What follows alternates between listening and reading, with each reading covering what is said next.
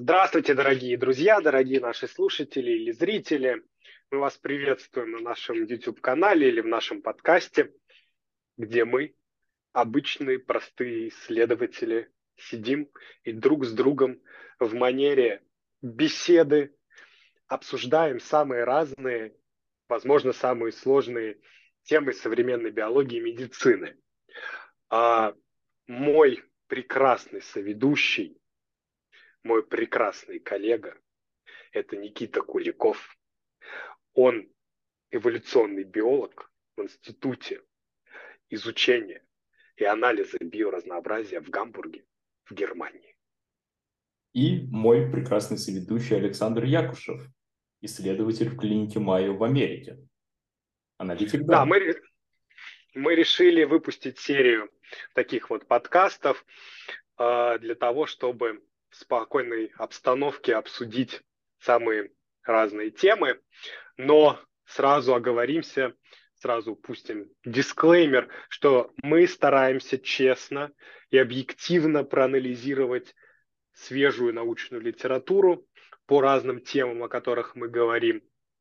Но сами мы специалисты в своих областях, поэтому, пожалуйста, не принимайте на веру все, что мы говорим, но мы искренне постараемся сделать это максимально правдиво и интересно. Так, Никита, о чем мы сегодня хотим поговорить? Да, спасибо, Саш, за то, что передаешь мне слово. А, хочется сделать маленькую ремарку, что, конечно же, если вы находите какие-то несостыковки в наших словах, или вы точно знаете, что а, мы сказали неправду, пожалуйста, сообщите нам об этом. А, мы открыты к любой критике, мы хотим э, выпускать качественный контент, а, и чтобы наш контент действительно качественно отличался от того, какой он в массе в научно-популярной среде в России. Да, а, главное по содержанию. Ну, по содержанию тоже, это тоже важно. А сегодня мы хотим поговорить про однояйцевых близнецов. А как же мне пришла идея о том, что это может быть интересным. Начну с моих личных ощущений. А, я, наверное, с подросткового возраста задавался вопрос, что вот у нас есть два однояйцевых близнеца, и они выглядят очень похожими друг на друга. Часто их родители одевают их в одинаковую одежду. Это отдельный вопрос для размышления. Я никогда этого не понимал. Если вы э, знаете ответ, пожалуйста, просветите меня. Пишите в комментарии или будет ссылка, по которой можно писать, оставлять нам фидбэк. Пожалуйста, делайте это, мы будем стараться соответствовать. И мне было действительно искренне интересно, а действительно ли они идентичны? То есть по-английски их называют identical twins, а, что, в общем-то, значит, что они одинаковые, однояйцевые, одинаковые близнецы. И я задался вопросом, а так ли это? Или есть какие-то различия? Во всех ли аспектах они одинаковые? И если разные, то насколько разные? А таким путем я и пришел к тому, что да, мне интересно разобраться, мне интересно выяснить а, и поделиться этим с вами. Слушай, вот э, когда ты говоришь однояйцевые близнецы, что это вообще значит однояйцевые? Я думаю, что это важно с этого начать, просто рас, э, начать рассказать, что это такое за яйцевость близнецов, откуда это пошло и причем здесь яйца. Хороший вопрос. А, как всем известно, а, зигота, как и ребенок, получается от слияния двух гамет – сперматозоида и яйцеклетки. А, различают два типа близнецов. Однояйцевых близнецов и двуяйцевых близнецов. Что это значит? Давай начнем с двуяйцевых близнецов. Угу. А, двуяйцевые близнецы значит, что у матери а, оплодотворили две яйцеклетки. То есть было две разные клетки. Они отличаются между собой. И одну яйцеклетку оплодотворил один сперматозоид, другую яйцеклетку другой сперматозоид. И таким образом у нас получается два двухяйцевых близнеца. Слово происходит от яйцеклетки. Раз, яйцеклетка два. Вместе двуяйцевые близнецы. А, Слушай, а прости, пожалуйста, а может быть не двуяйцевые, а многояйцевые? Такой а... более широкий термин. Да, да. Э, я, честно признаюсь, не знаю, с какой частотой такое происходит. Ага. Но как бы бывают же и тройняшки. Вот. Угу. Я не задавался вопросом, насколько это частый феномен. Я так полагаю, что довольно-таки редко. А если ты знаешь, поделись. Если вы знаете, слушатели, поделитесь тоже, нам будет интересно об этом узнать. Ну, я, я, я, я точно знаю про четверню, которая рождается. Такое бывает. В общем, это редкий случай. Нельзя сказать, что он какой-то из ряда вон выходящий. Наверное, есть какие-то другие случаи. А, я не углублялся в этом. Ну, то есть ты имеешь в виду, что все те дети, которые появились из разных яйцеклеток, но в один момент, да, то есть за одну беременность, это э, как бы многояйцевый, там, двух, трех, четырех. Несомненно, нес, несомненно. И они хоть и находятся в одной утробе, и будут рождены в одно время, но на самом деле разница между ними настолько же сильная, как между братьями и сестрами. Между... Они могут быть разного пола. Они будут отличаться так же сильно, как а, там, братья или сестры, рожденные в разное время. Во всяком случае, не было показано никакой стати статистической значимой разницы а, между двуяйцевыми близнецами и обычными братьями и сестрами. То есть, судя по всему, а, различия между ними ну, в среднем примерно на одном уровне. То есть они... Ну, кроме как, как минимум возраста. Ну да, да, да, но это, э, э, это мы не берем а, в расчет, это само собой разумеющееся. То есть в среднем они делят 50 Однояйцевые... генов между собой, ага. исходя из того, как наследуется генетический материал от отца и матери. А однояйцевые близнецы – совершенно другой случай. Там яйцеклетка только одна.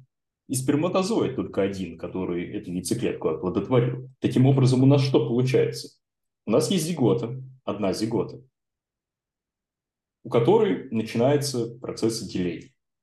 И в какой-то момент определенный момент, мы к этому вернемся чуть позже, а, эта масса клеток распадается на две массы клеток. И они уже независимы друг от друга. И каждый из них разобьется в отдельного ребенка. Это и есть однояйцевые близнецы. Но при этом у них генетический материал абсолютно такой же, как и у близнеца. Почти. А, если мы говорим в первом приближении, несомненно. То есть он почти идентичный. За некоторым исключением. А, об этом мы тоже. Ну, да, давай, да, давай попозже, да, по, об этом поговорим. Это, это, это, это большая тема. Мы обязательно к ней вернемся, не переживай.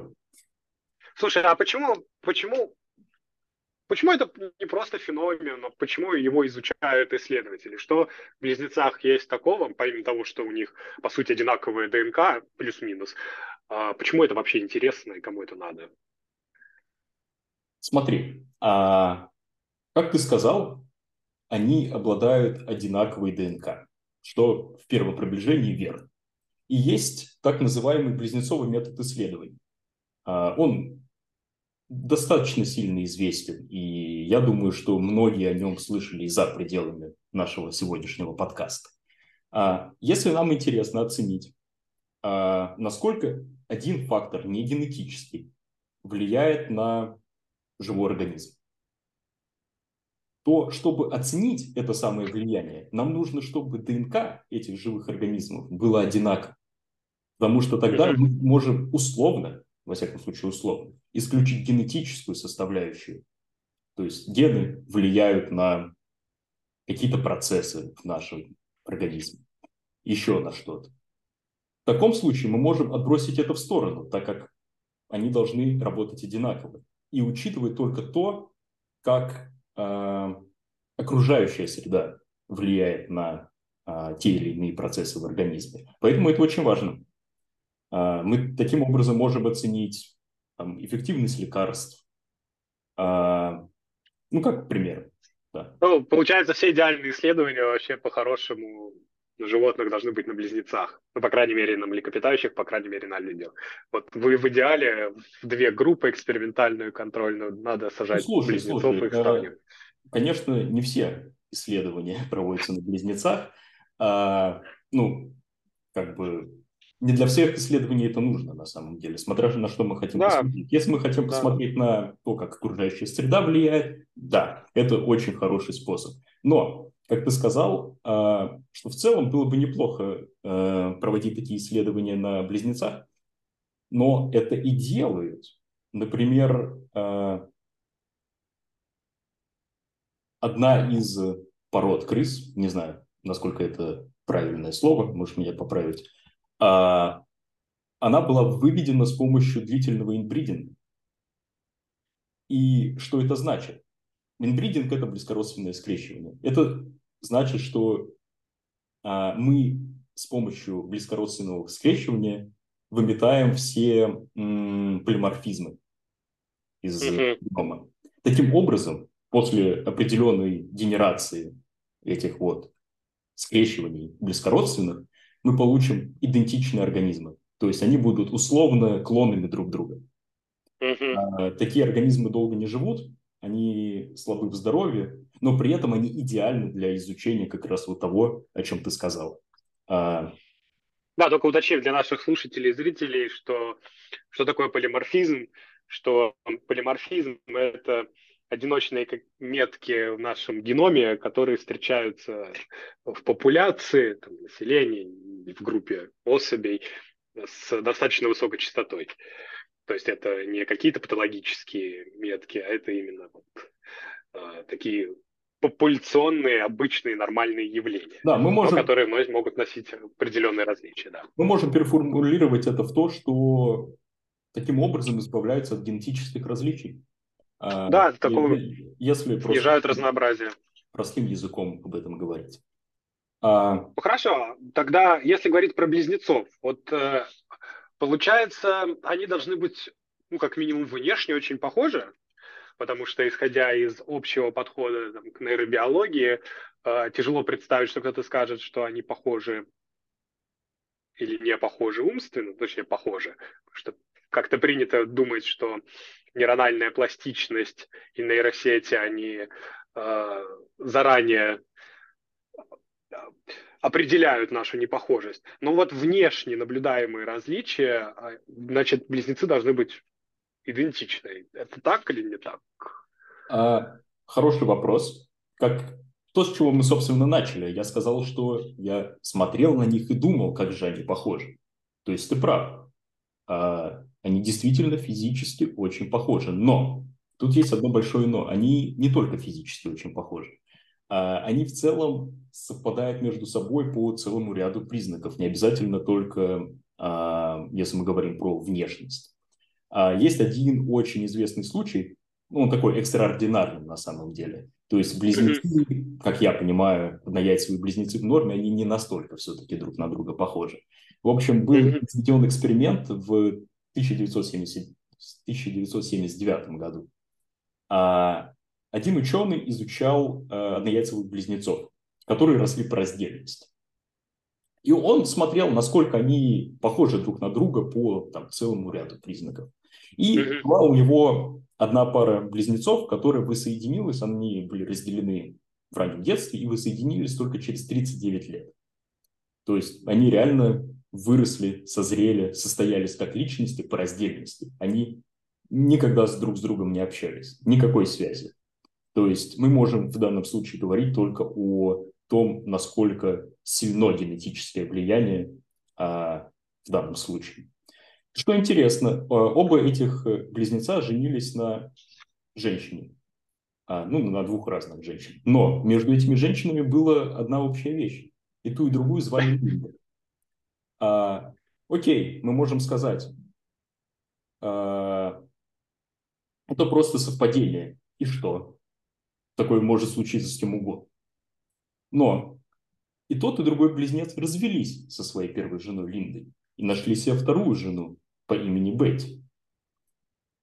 Окей, некоторые скептики могут сказать, что да, допустим, совпадение большое, но в целом как бы раз в жизни такие совпадения случаются они э, от второй жены имели по сыну. Один близнец назвал своего сына Джеймс Аллен с двумя «Л», а второй близнец Джеймс Аллен с одной «Л». Здесь, на этом моменте, я уже не принимаю никакой скептицизм, кроме как э, реально допустить, что такое совпадение стало возможным из-за того, что они однояйцевые близнецы. Но на этом не Слушай, все. А, а почему, почему у них фамилии отличались на букву? Ведь получается, если они разделились в детстве, допустим, их, их усыновили люди Алана или... Хороший вопрос, хороший вопрос. Я не знаю. А, но учитывая, что это происходило все-таки, а, получается, в сороковом году их разделили, я не уверен, что медицинские записи тогда велись ну, на том уровне, на котором они ведутся в США сейчас. Mm-hmm. И, возможно, это просто какая-то ошибка. Ну, no, anyway, ага. Я не знаю. А, ну, а Джеймс просто очень распространенное имя, в принципе. Согласен, Поэтому... согласен, но все же а, в совокупности это... Это поразительно, это да. поразительно. Более того, а, и у того, и у другого близнеца была собака, и ту, и другую звали Той. Когда они были юны, э, они разделяли общий интерес к тому, чтобы чертить схемы и к плотничеству. А в школе увлекались математикой. Мне кажется, что если мы говорим о том, насколько похожи однояйцевые близнецы, этот пример нельзя, э, о нем нельзя не упомянуть, потому что это ну, он, конечно, поразительный, я это согласен. Это поразительно, да. экстраординарно, и я бы не поверил, если бы не знал, что это правдивая история. Вот. Но, при том, при всем, а, все-таки хочется сказать, что это какой-то из ряда, из ряда вон выходящий случай, и они хоть однояйцевые близнецы, и поразительно похожи, но у них достаточно часто бывает та или иная разница. Например, а, в одной из научных статей, которую я прочитал для подготовки к этому подкасту, а, было сказано, что не бывает таких однояйцевых близнецов, которых не способна была бы отличить собственная мать. Ну, исходя из ряда признаков. И из внешности, и из э, их персоналити, из их характера. Вот. Ну, это прям звучит как фраза не из научного журнала. Согласен. Я, я тоже, я это прочитал и усомнился. А, я фактически сейчас просто это протестировал. Это прямая ага. цитата, почти прямая цитата. Вот. И поэтому, если вы, э, там, наши слушатели, знаете, что это полный бред, как мне кажется, пожалуйста, сообщите нам об этом. Как бы это будет такое э, не экспериментальное доказательство, но просто доказательство из реальной жизни, что это не так.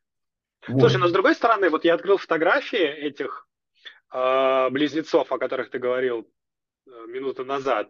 И я вот смотрю в Гугле, они в старости стали очень похожи. Очень похожи. А вот в молодости, ну, когда они уже встретились, были взрослыми, то есть это примерно им по 40 лет, они на самом деле визуально отличаются, потому что один такой более такой какой-то кругловатый, второй более квадратный, у них отличаются прически, и в целом, в целом можно сказать, что у них физиогномически они отличаются. Вот. И для меня больше всего загадка о матери, вот если мы так говорим, они могут отличать близнецов только начиная с какого-то возраста. Могут ли они отличить близнецов, которые в младенчестве? Потому что я вообще, например, младенцев, мне кажется, не различаю никогда. Только если они не я, разных... Я понимаю, о чем ты говоришь, и мое предположение, что если они совсем маленькие, это должно быть очень трудно. Как минимум, mm-hmm. потому что маловероятно, что они будут сильно различаться в характере, так скажем. Еще черты характера они просто не проступили э, в младенчестве. Mm-hmm. Кто-то там может быть более активный, например, кто-то менее активный, но у меня такое ощущение, что с однояйцевыми близнецами это работать не должно.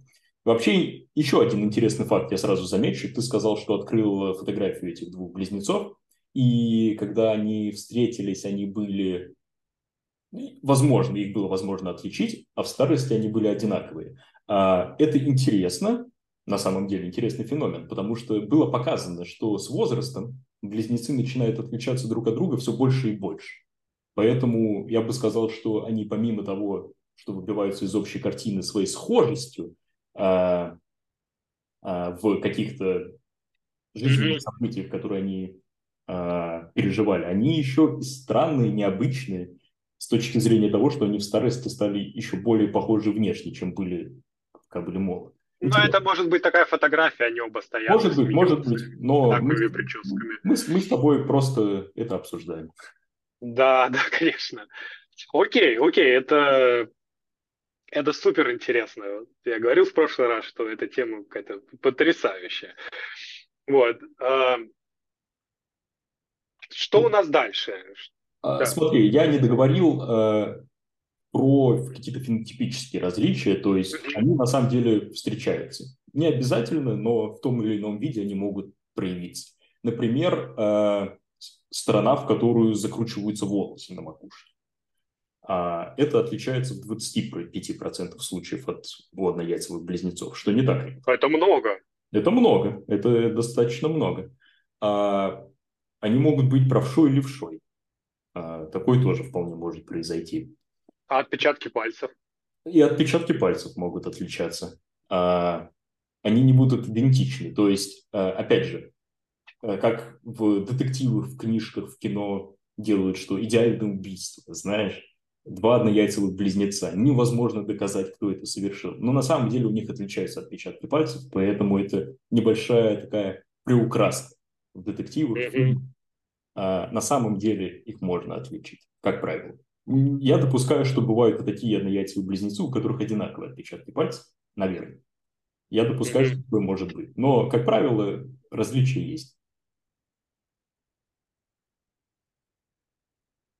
Вот.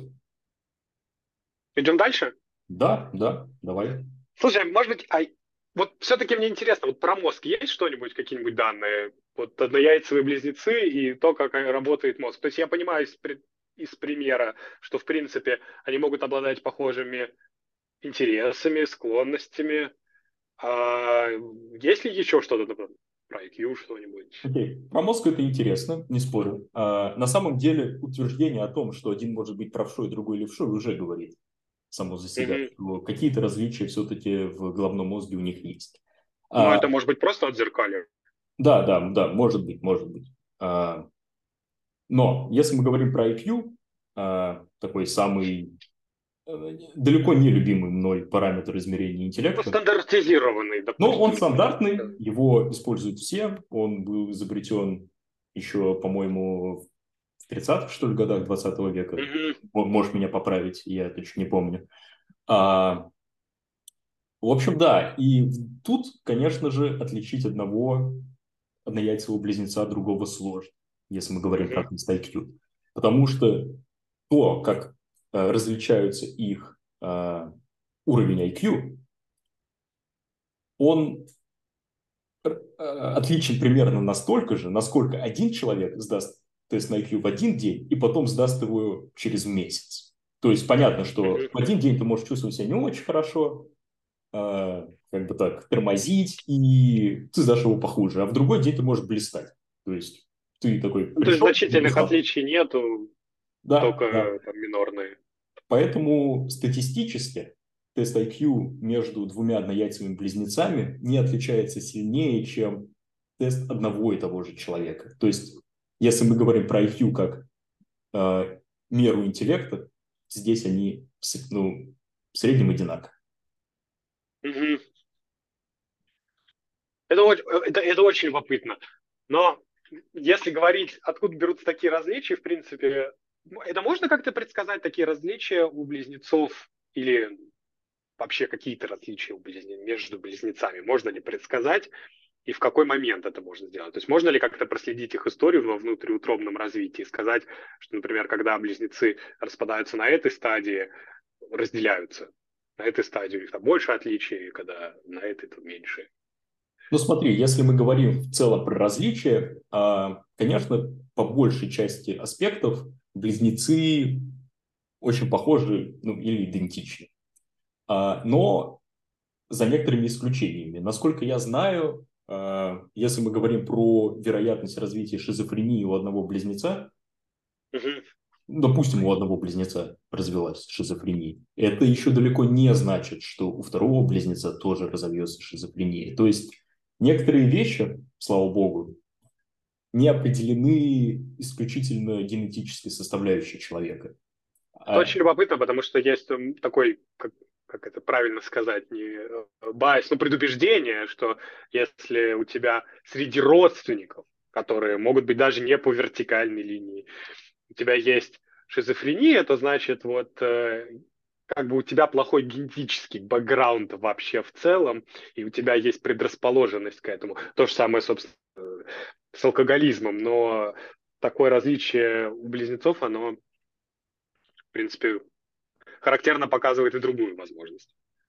Да, если да. я правильно понял. Это, это не предопределено, так вот скажем. Хорошо, а, откуда берутся тогда эти различия? А, давай, может, перед тем, как мы говорим об этом, ты сказал про близнецы разваливаются. Да, я назад. Некорректно это сказал, да. Мы за это извиняемся, да. Простите нас за наш некорректный язык.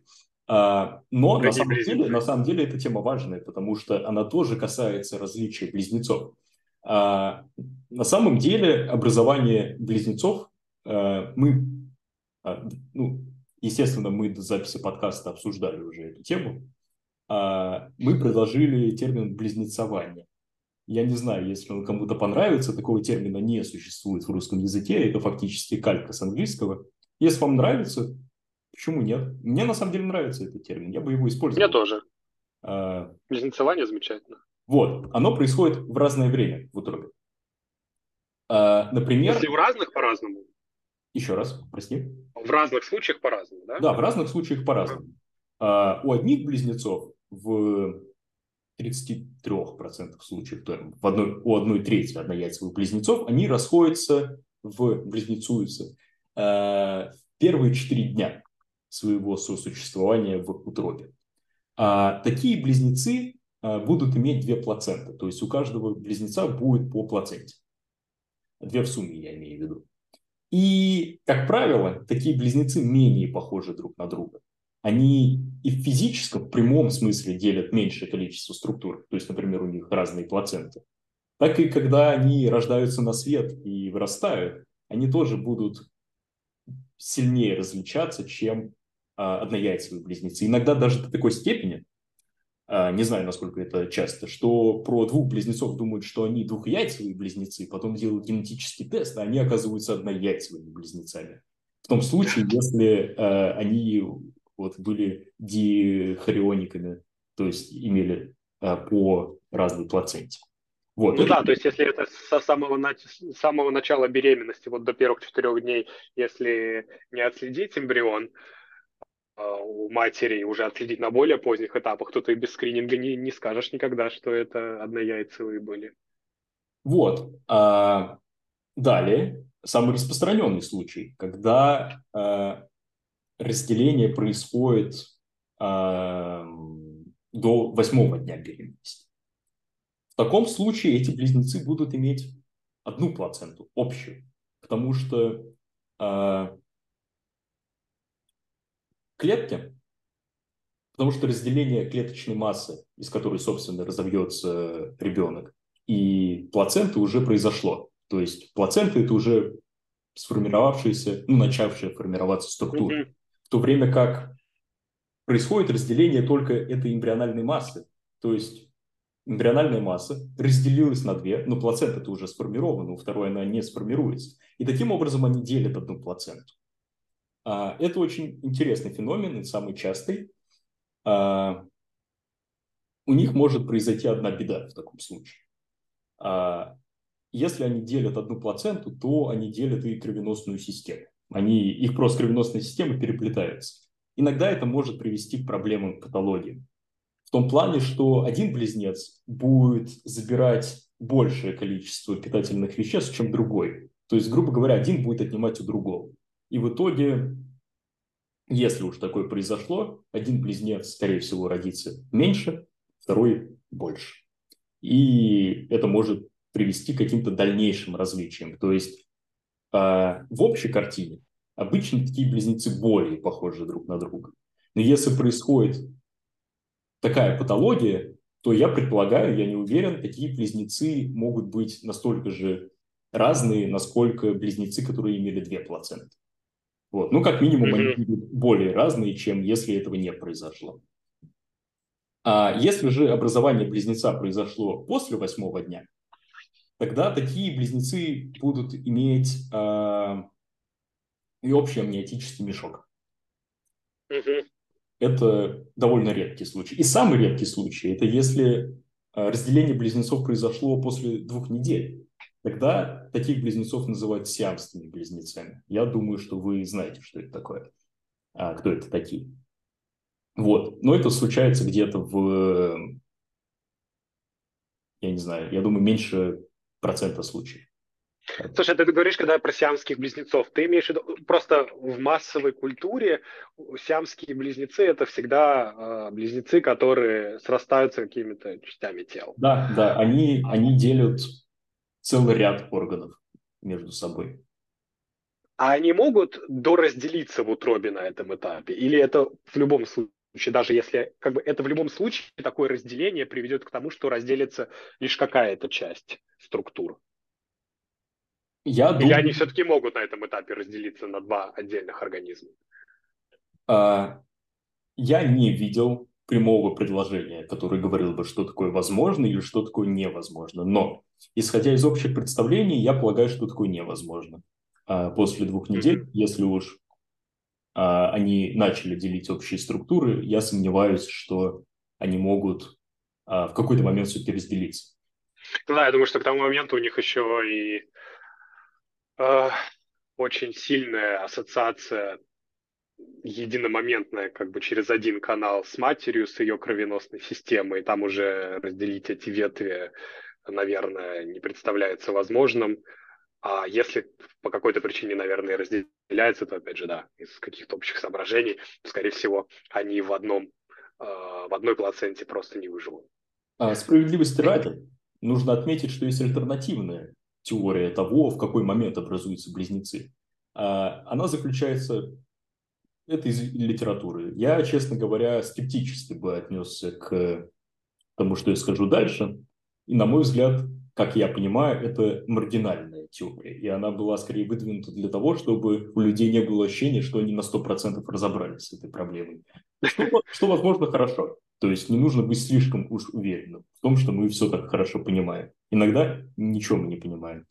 А, в общем, она заключается в том, что образование близнецов происходит при первом делении зиготы. Угу.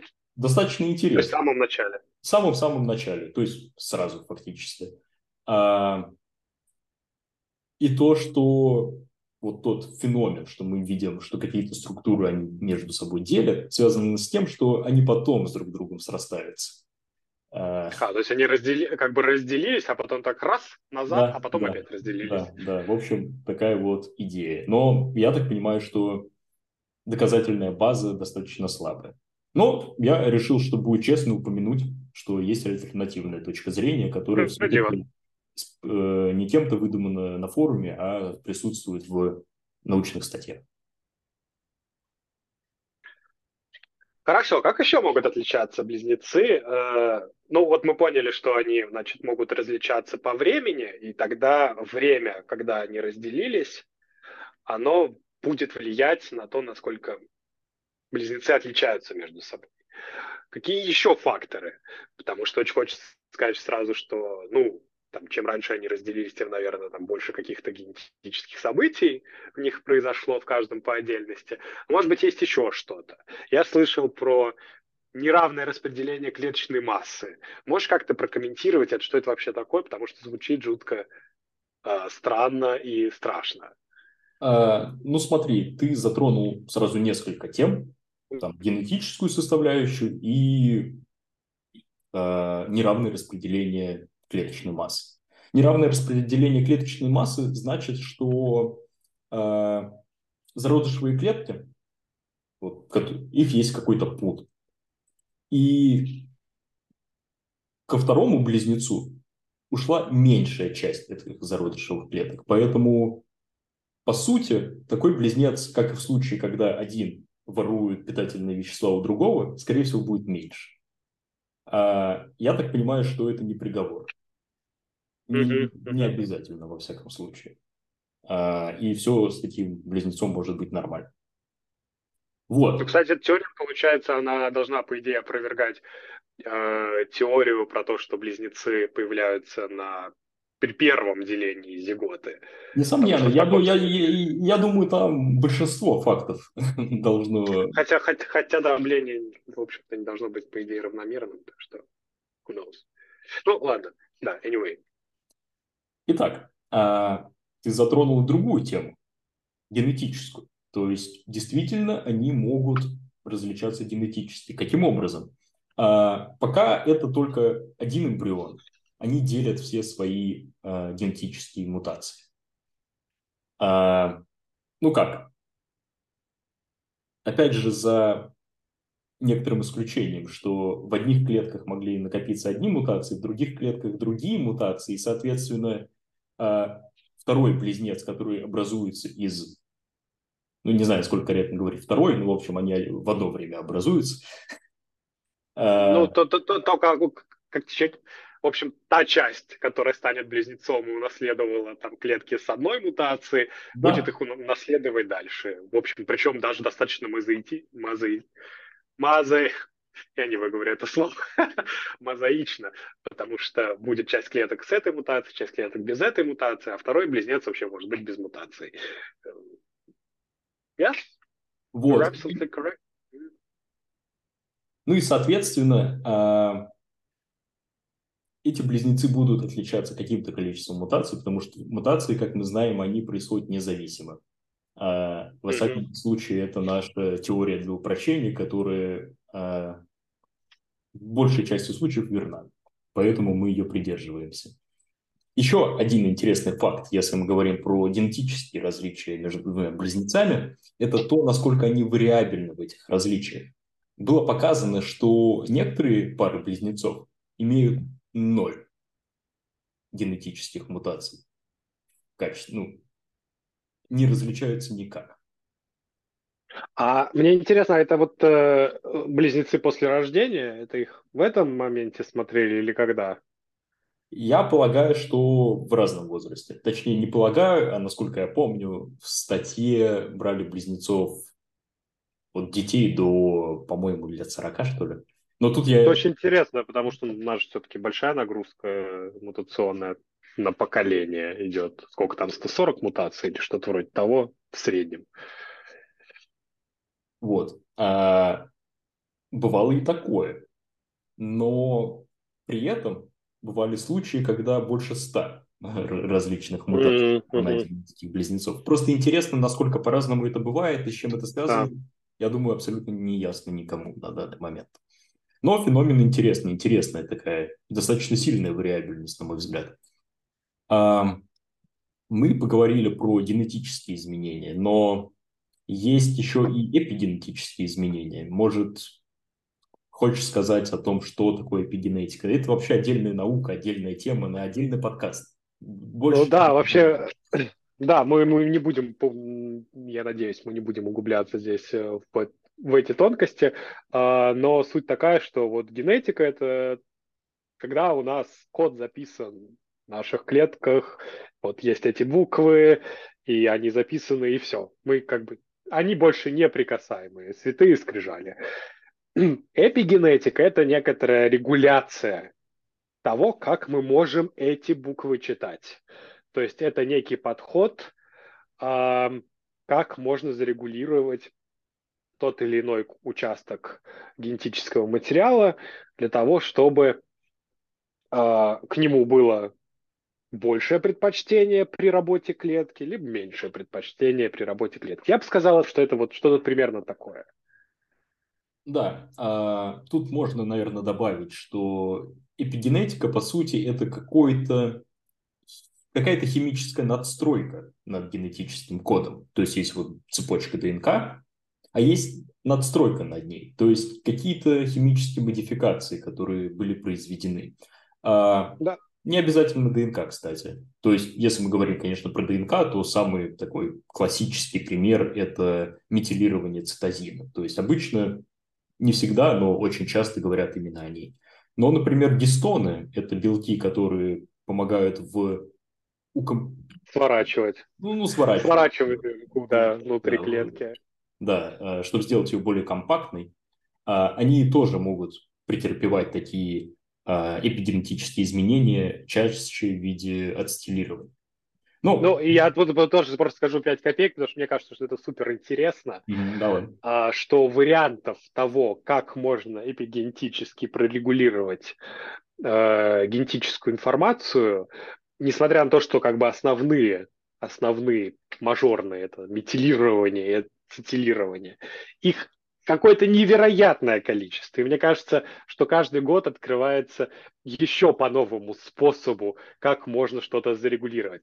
От, когда я учился в бакалавриате, мы изучали влияние серотонилирования гистоновых белков.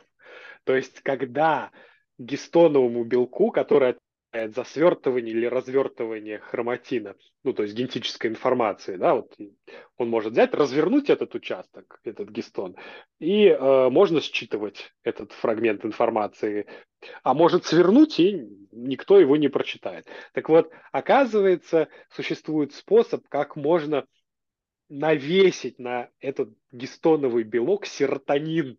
Серотонин! Как его называют э, в научно-популярном мире? Гормон счастья, да? Вроде да. Вот, и он может регулировать, насколько генетическая информация будет легко доступна для клетки. То есть вариантов уйма, то есть абсолютно неизученная область, потрясающе, но много известно, это правда. Я да, согласен. извини, я перебил. Не-не-не, это все крайне интересно, и лишь в очередной раз говорит нам о том, что мы не можем слишком глубоко сейчас в это уйти, просто потому что к этой теме нужно отдельно готовиться, и она может занять десятки часов обсуждения на самом деле. Это точно. Это не наша цель сейчас. Мы все-таки хотим поговорить про различия эпигенетические между однояйцевыми близнецами, которые, конечно же, имеют место быть. А давай я, пожалуй, хочу начать с инактивации X-хромосомы, если ты не против, потому что она, мне кажется, я... наиболее интересна. Я совершенно не против. А... Я могу даже сказать, я за. Хорошо, все. Все, кто имеет право голоса, проголосовали. И единогласно, демократически, если такие слова нам все еще разрешаются. была выбрана э, инактивация X-хромосомы. Что это такое? Давай кратко попробуем объяснить. Э, как известно, у мальчиков есть X-хромосома и Y-хромосома, а у девочек две X-хромосомы. Но что у нас получается? Получается, что у девочек X-хромосомы в два раза больше. А значит, количество э, транскриптов с, экспрессирующихся генов тоже... Это значит прочтение. Транскриптов, это значит прочтение генов. Можно так сказать. Да, да, да. А, простите меня за а, такие страшные слова. Но я думаю, иногда их нужно вставлять. А, я думаю, инактивация X-хромосомы тоже страшное слово, поэтому... Ну, выключение. Да, а, выключение X-хромосом. Итак, что у нас получается? Что количество вот белков, которые должно быть у девушек, в два раза выше. Но так оно не работает. Э, как бы эволюционно все это было настолько аккуратно э, выровнено, количество белков, которые должны экспрессироваться, что нам нужно каким-то образом уравнять количество экспрессируемых генов у женщин и у мужчин. Таким образом, для того, чтобы количество этих транскриптов было равным, одну из хромосому нужно как-то выключить. И это тоже эпигенетическое изменение. Невероятно, просто невероятного масштаба, потому что эпигенетически выключается целая X-хромосома, в которой содержится около тысячи генов. вся тысяча генов с помощью вот этих химических надстроек ДНК выключается в клетке. И что интересно, она выключается, X-хромосома, которую выключить, выбирается случайным образом. То есть э, у нас есть две, у женщин есть две копии X-хромосомы. И какая из них выключится, это равновероятные шансы. Одна или другая. От отца или от матери. Mm-hmm. Любая из них может выключиться. И таким образом, если мы возьмем в среднем по организму, то в 50% случаев будет выключена X-хромосома от отца, и в 50% X-хромосома от матери. Это так происходит в норме. Но бывает смещение выключения X-хромосомы. И это, на мой взгляд, случается очень часто у однояйцевых близнецов. На мой взгляд, я имею в виду, есть статистика, и в которой сказано, что это случается в 19% случаев. Uh-huh, на мой взгляд, как я уже сказал, это очень много. То это очень много. Это выглядит не нормой, а, ну, не так, как это происходит у а, не близнецов, во всяком случае. К чему это приводит? К тому, что у одного близнеца может подавля... Э, подавляющее количество выключенных их хромосом может быть с... от отца, а не от матери. Или наоборот, от матери, но не от отца. И таким образом те варианты генов, которые будут экспрессироваться, отличаются. Это и будет приводить, конечно же, и к различию между двумя близнецами. Слушай, слушай, а вот э, в норме, которой не 19%, а, соответственно, 81, 81%, это получается а, это как получается, значит, мозаицизм отсутствует или э, инактивируется с 50% вероятностью?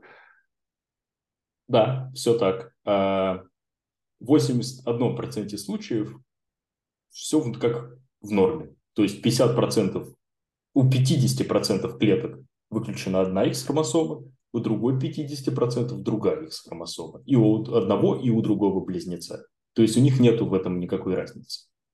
А, как Почему? Так? У них же могут клетки выключаться по-разному. А, что ты имеешь в виду? Ну, я имею в виду, смотри, вот у нас получилось два близнеца. И э, как бы это близнецы девочки. И у них в эмбриональном развитии начина, проис, про, начинает происходить инактивация X-хромосомы. Она в обоих близнецах происходит, или в обеих близняшках, про, происходит рандомно. Правильно? Но с 50% вероятностью. Да, что либо одна, либо другая в клетке независимо. Вот.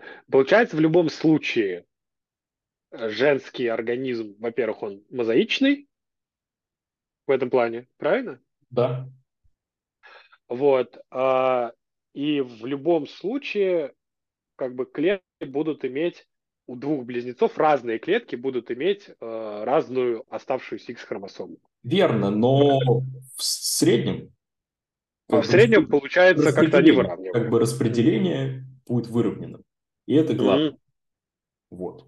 То есть... Да, это жутко интересно. Каждая отдельная клетка, да, она будет нам может там как-то отличаться, я согласен. Но в среднем различия никакого не будет. А, вот, это один из э, феноменов э, эпигенетических изменений, которые могут происходить, на мой взгляд, самый такой яркий. Но существуют и другие изменения, потому что эпигенетические изменения, они в принципе случаются в течение жизни. Это некоторая реакция на то, что нас окружает, на то, что происходит. Соответственно, если один близнец переживает отличный опыт другого близнеца, точнее, чем более этот опыт отличен, тем, по идее, больше они должны расходиться и эпигенетически с возрастом. Вот. И это и было показано, что чем э, близнецы старше, тем сильнее они отличаются эпигенетически.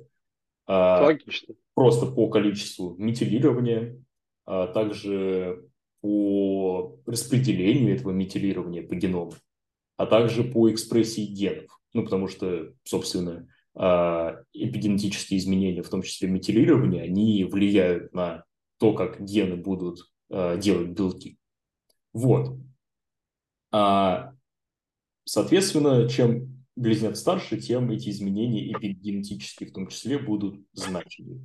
Однако, насколько бы они значимы не были, было показано, конечно же, однояйцевых близнецов часто сравнивают с двухяйцевыми близнецами. И было показано, что у двухяйцевых близнецов все равно эти различия намного серьезнее между друг другом.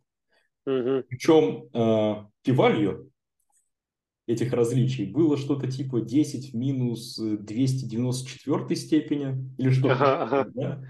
А, что, конечно, вызывает а, у меня отдельный вопрос, потому что это, а, чтобы вы понимали, количество атомов во Вселенной это 10 в 80. А тут они намерили... 82-й.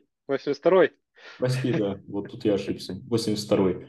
А, и тут они намерили пивалью, который ну, просто многократно превосходит а, количество атомов во Вселенной. Наверное, стоит сказать, Давай, что да, такое да, кратко. Может, ты да, скажешь? да, да. Не, ну скажи, не проблема.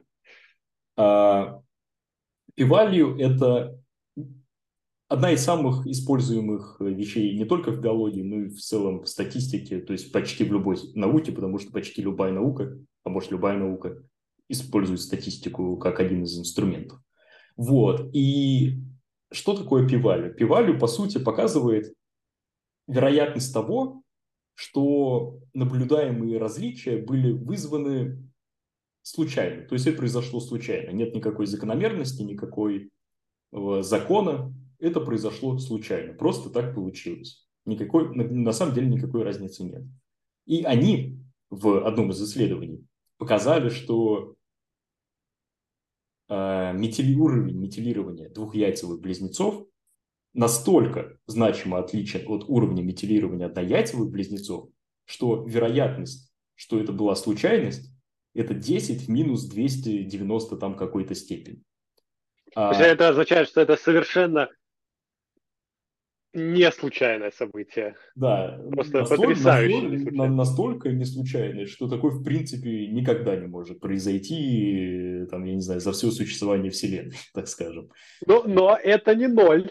Это не ноль. Да, и тут отдельный вопрос, ну, для меня как да. не математика, не статистика, думаю, для Саши тоже, а, насколько пивалю настолько низкой вообще имеет математический смысл. Если нас слушают какие-то математики, я буду рад, если вы нам скажете, а, насколько имеет смысл указывать p-value настолько низкий, насколько это вообще правдоподобно, что такой p-value был намерен. Ну да, то есть э, значение p-value это 1,2 на 10 в минус 294 степени. Но я, я не понимаю, да, действительно, в общем, даже если сравнивать э, минус 294 степень с минус 293 степенью, как бы, есть ли в этом вообще хоть какой-то смысл с точки зрения понимания э, вероятностей событий? Я не уверен, вижу, что Никита тоже. Но, я пожалуйста, напишите, напишите нам, нам это очень интересно. А, Наверное, последнее, что я бы хотел добавить, а, в нашем дискурсе про эпигенетику. Ну и в целом это будет у нас будет бонусная очень короткая тема после этого, но по нашей основной теме по эпигенетике последнее, что мне бы хотелось сказать. И это будет, если честно, скорее моя теория, а, потому что я не читал этого в литературе напрямую, но как-то для себя сделал такие выводы, что такое объяснение возможно. А, у нас есть эпигенетические изменения генома. И известно, что у человека э, в первые дни э, все эпигенетические марки родителей с генома в зиготе снимаются. То есть геном очищается от эпигенетических мер. И лишь потом, по-моему, на восьмой-девятый день, мне кажется, что на восьмой-девятый, а, эти эпигенетические марки возвращаются. То есть происходит очень единоразово, очень массированное метилирование ДНК. Ну и другие изменения, соответственно. Но, но а, не, не все смываются, там же остаются. Да, да, да, не все, не все. Процент. А, какой-то процент остается, но большинство, насколько я понимаю, большинство снимают. Но это верное замечание. Неверно было бы мне сказать, что все смываются. Это так. Иначе не было бы другого феномена. А, который, я думаю, кто понял, тот понял, не будем мы сейчас останавливаться. Э, может быть, мы выпустим э, подкаст на эту тему. Вот. Про э, Дарвин против что-нибудь такое, да? Да, про неоламаркизм, неоламаркизм. И, и, все, и все такое. Но не сейчас. Ага. Ну и вот. Соответственно, это происходит на 8-9 день. Но помните, ближе к началу нашего разговора мы обсуждали, в какой момент происходит близнецование. И оно, например, у тех близнецов, э, которые имеют э, две э, плаценты, оно происходит там на четвертый день, до четвертого дня. Соответственно, такие близнецы, по идее, должны иметь разный профиль эпигенетический, потому что они разошлись и потом независимо друг от друга снова получили все эти метки метилирования. А в какой момент это происходит, вот это реметилирование? По-моему, восьмой-девятый день, но нужно Ого, проверить. Ага. Uh, можешь uh, проверить побыстрее. Ну, то есть я имею в виду, что это не, не первый. Нет, нет, нет, не первый, не первый. Это вот происходит mm-hmm. на... Мне, мне кажется так. Uh, может быть, ага, я хорошо. сейчас ошибаюсь. Это, это я могу признать. Но суть в том, что да, это не сразу происходит, а происходит после. И происходит после образования ага. двух плацентарных близнецов. А примерно, мне кажется, примерно в то же время, что происходит образование тех близнецов, у которых одна плацента. И таким образом, через это, мы можем объяснить, почему э, те близнецы, у которых две плаценты, отличаются больше. Потому что у них и реметилирование произошло по-разному. А те, кто делят одну плаценту, у них реметилирование произошло до того, как они разделились. Значит, их профиль эпигенетически будет очень похож. Но mm-hmm. я не видел этому подтверждений, сразу скажу. Я прочитал разные статьи про реметилирование и про близнецов, и потом, ну, как бы у меня эта картинка сошлась. Возможно, это не так, это просто интересная догадка, которую мне, ну, просто хочется поделиться этим.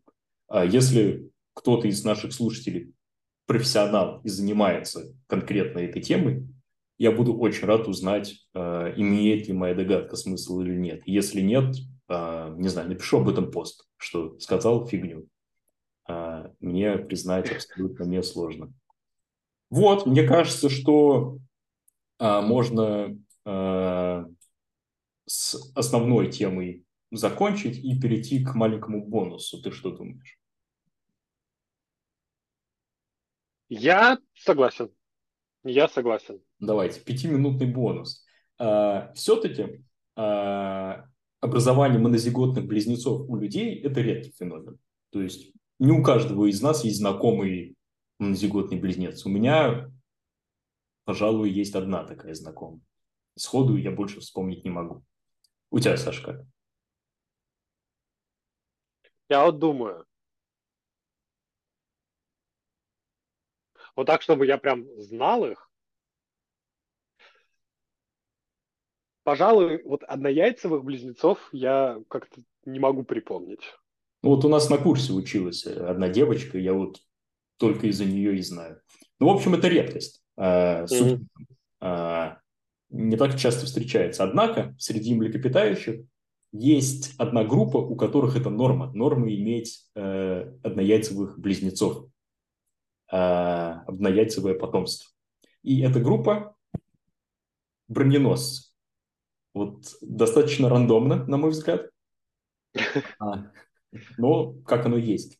А, вообще, попытаться объяснить феномен того, что однояйцевость – это норм, э, ну, как бы, э, это единственный способ того, как они размножаются. То есть у них всегда четыре э, однояйцевых одинаковых броненосцев. Вот. А, по-моему, у шести разных видов это встречается. Ну, ты имеешь в виду, ты имеешь, ты, ты имеешь в виду, что у броненосцев это возведено в ранг нормы настолько, что это просто каждая беременность да, дает тебе... Да, а, может быть, есть какие-то отклонения. Я не знаю, если это известно для броненосцев, потому что, если честно, это не самые изученные животные на свете. Угу. Но это норма. То есть это условно каждая беременность. Может быть, иногда это не случается, но как патология или отклонение. Я готов допустить, что такое может произойти вполне. А почему нет? Ну, в общем, а, самое логичное, как это можно объяснить, это с помощью близко... Нет, не, не так это называется. А, с помощью... Давай, Саш, помоги мне подобрать слово. А на английском знаешь? Э, родственного отбора, с помощью родственного отбора. А, это хорошо. Ага. Вот. Потому что, а, смотрите, можно родить сразу четырех броненосцев, и они будут помогать друг другу таким образом, чтобы максимизировать выживаемость. Потому что это им выгодно. Так, эгоистичные гены, как известно. А так как гены одинаковые, им не важно, ну, условно, не важно, в кавычках, конечно, а какой из броненосцев выживет для дальнейшего размножения. Но тут есть проблема. А, броненосцы не живут вместе. Они первые mm-hmm. пару месяцев или там, может, несколько месяцев бродят вместе, ищут пищу, а потом разбегаются. То есть это никак не влияет, они не помогают друг другу. Более того, смертность броненосцев, э, маленьких броненосцев настолько высокая, что редко там э, хорошо бы хоть один из слетка выжил.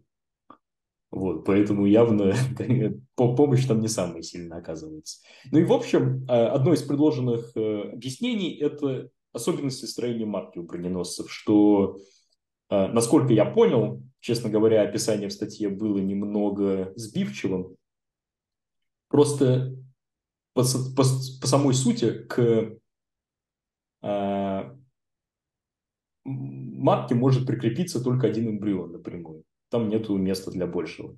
А так как броненосцы, видимо, пытаются как-то купировать вот эту очень повышенную смертность за счет увеличения потомства, единственный способ – это чтобы один эмбрион, который уже прикрепился к матке, э, поделился, и их стало четверо.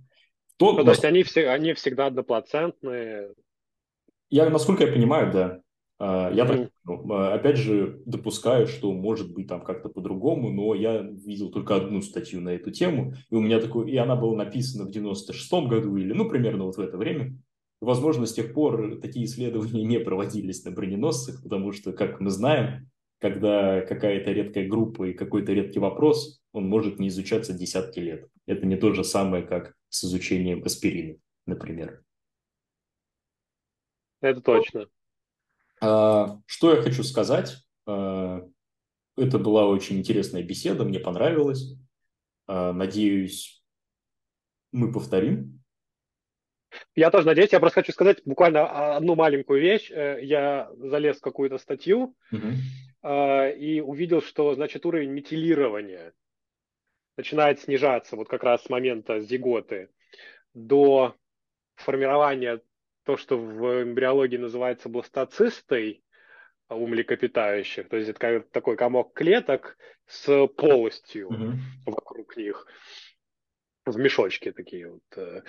И после как раз образования бластоцисты до формирования эпибласта у них этот уровень возрастает. То есть, э, если я правильно понимаю, то разделение эмбрионов э, может случиться как раз во время снижения вот этого уровня метилирования, потому что такое ощущение, что он снижается с каждым, с каждым новым актом дробления. Интересно, я думаю, что мы можем с тобой после это обсудить. Да, да, да, да. Я, я, просто, я просто, да. да, я понял. Я с тобой поделюсь статью, э, которую я использовал. И еще тут важное уточнение. Ты говоришь про это про человека или просто знаешь, что у мышей и людей? Нет, я говорю про нет, я говорю про мышь. Нет, я... у них по-разному. У них по-разному. У них разные временные промежутки. И именно э, в этом и заключалось э, интерес. Я тебе скину потом статью. Я рад, что никого не обманул. Во всяком случае, в этом не обманул, да, моменте. точно. Ладно.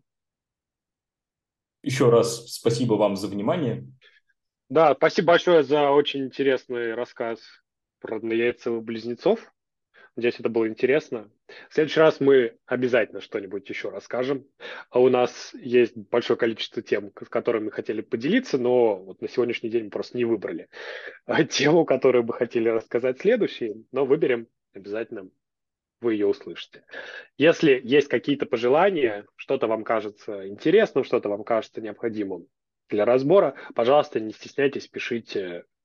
Все ссылки есть в комментариях, в закрепе, а в комментариях тоже можно это писать. В общем, всем большое спасибо, кто послушал, кто дослушал. Пока.